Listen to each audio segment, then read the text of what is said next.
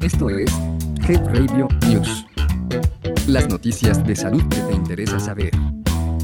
4 de octubre de 2023. La voz de este podcast es generada por computadora.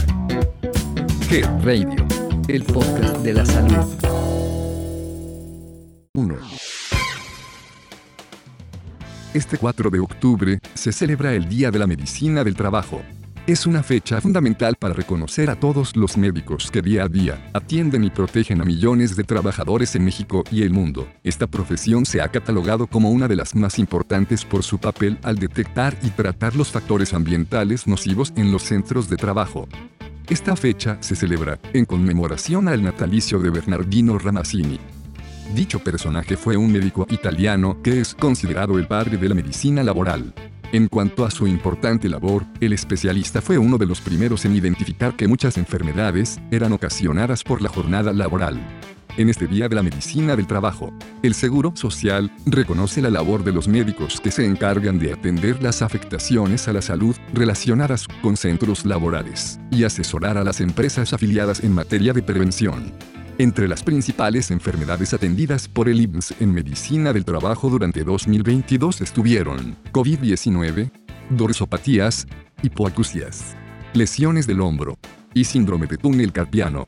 En mayo de 2022 fue presentado el programa Entornos Laborales Seguros y Saludables, el cual es gratuito, voluntario y no punitivo, para promover una cultura de prevención en las empresas.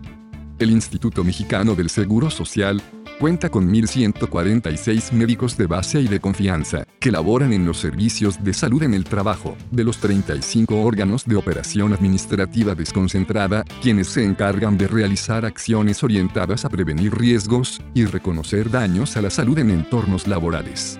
La importancia de este programa se centra en favorecer entornos laborales seguros y saludables, a través de acciones enfocadas en los principales problemas de salud, por riesgos de trabajo y enfermedad general, impulsando una cultura de prevención en las empresas. Te invitamos a escuchar nuestros episodios relacionados con bienestar laboral y estar mejor informado para cuidar tu salud en el trabajo.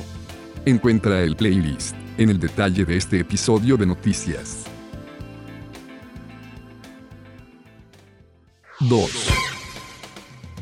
En una publicación del perfil de LinkedIn del diputado federal del Grupo Parlamentario del PAN, Héctor Jaime Ramírez Barba, se informa que se presenta una iniciativa que reforma la Ley General de Salud para permitir libre adquisición de vacunas ante obstáculos regulatorios que COFEPRIS impone, donde se menciona que toda persona residente en el territorio nacional tendría el derecho de adquirir y aplicarse las vacunas de su elección, incluidas las vacunas contenidas en el programa de vacunación universal, siempre y cuando cumplan con los requisitos sanitarios establecidos en la ley y sean indicadas por un profesional de la salud.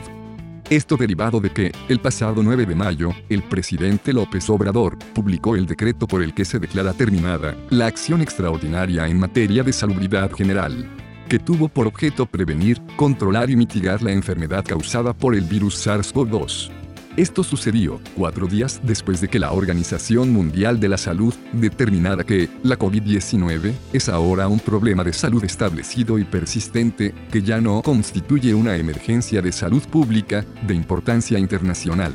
Sin embargo, el decreto publicado por el Ejecutivo Federal y las acciones que se han desarrollado de manera posterior, como la estrategia de vacunación, presentan serios rezagos el uso de emergencia de vacunas, medicamentos y otros insumos para la salud no podría extenderse en automático al finalizar la emergencia sanitaria. En los casos de emergencia en salud, las solicitudes de registro sanitario se atenderían de manera inmediata, por lo que la autoridad deberá otorgar los registros sanitarios a la brevedad posible, garantizando la seguridad y eficacia de las vacunas. La autoridad sanitaria debería analizar cada caso y determinar inmediatamente si procede el otorgamiento del registro sanitario. Dicho proceso se realizará en condiciones de transparencia, equidad, oportunidad y libre de conflicto de interés. Toda vacuna de uso de emergencia que obtenga el registro sanitario por parte de la autoridad se integraría al programa de vacunación universal. Te invitamos a informarte a fondo de esta iniciativa. Conócela accediendo al link del documento en el detalle de este episodio de noticias. 3. En México, la esperanza de vida promedio en 2022 fue de poco más de 75 años. No obstante, el promedio de vida saludable es menor, ya que a partir de los 60 años, se vive con cierto grado de dependencia, advirtió la directora general del Instituto Nacional de Geriatría, María del Carmen García Peña. Explicó que, en México existen poco más de 12.3 millones de personas mayores, y que la carga de enfermedades crónicas en esa etapa de la vida aumenta.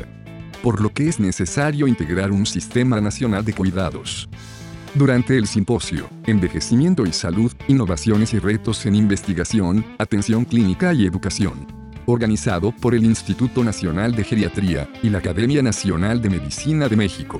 María del Carmen García Peña dijo que el Estado mexicano juega un importante papel para contar con un sistema de cuidados para personas adultas mayores y con infraestructura de salud que responda a las necesidades.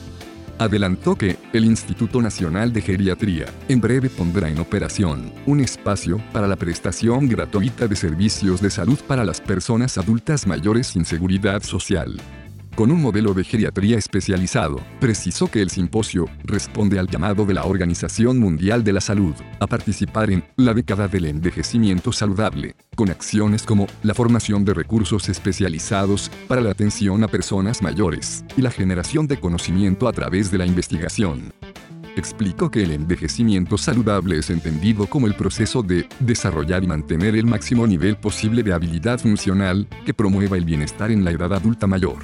En este contexto, el simposio gira alrededor de tres ejes fundamentales. El primero, es dar a conocer los últimos hallazgos de la investigación y nuevo conocimiento, para mejorar la comprensión entre envejecimiento y enfermedad. Medir mejor el desempeño del sistema de salud y contar con evidencia para elevar la atención a la salud. El segundo eje es la formación de recursos humanos, capacitar a personal de salud en general, para proporcionar intervenciones basadas en evidencias, con el fin de mejorar la salud de las personas mayores.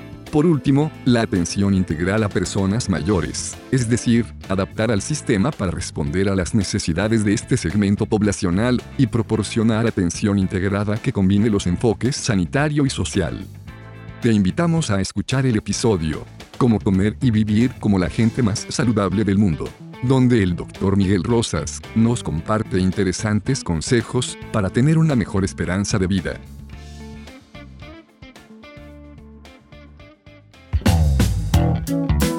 Esto fue Health Radio News.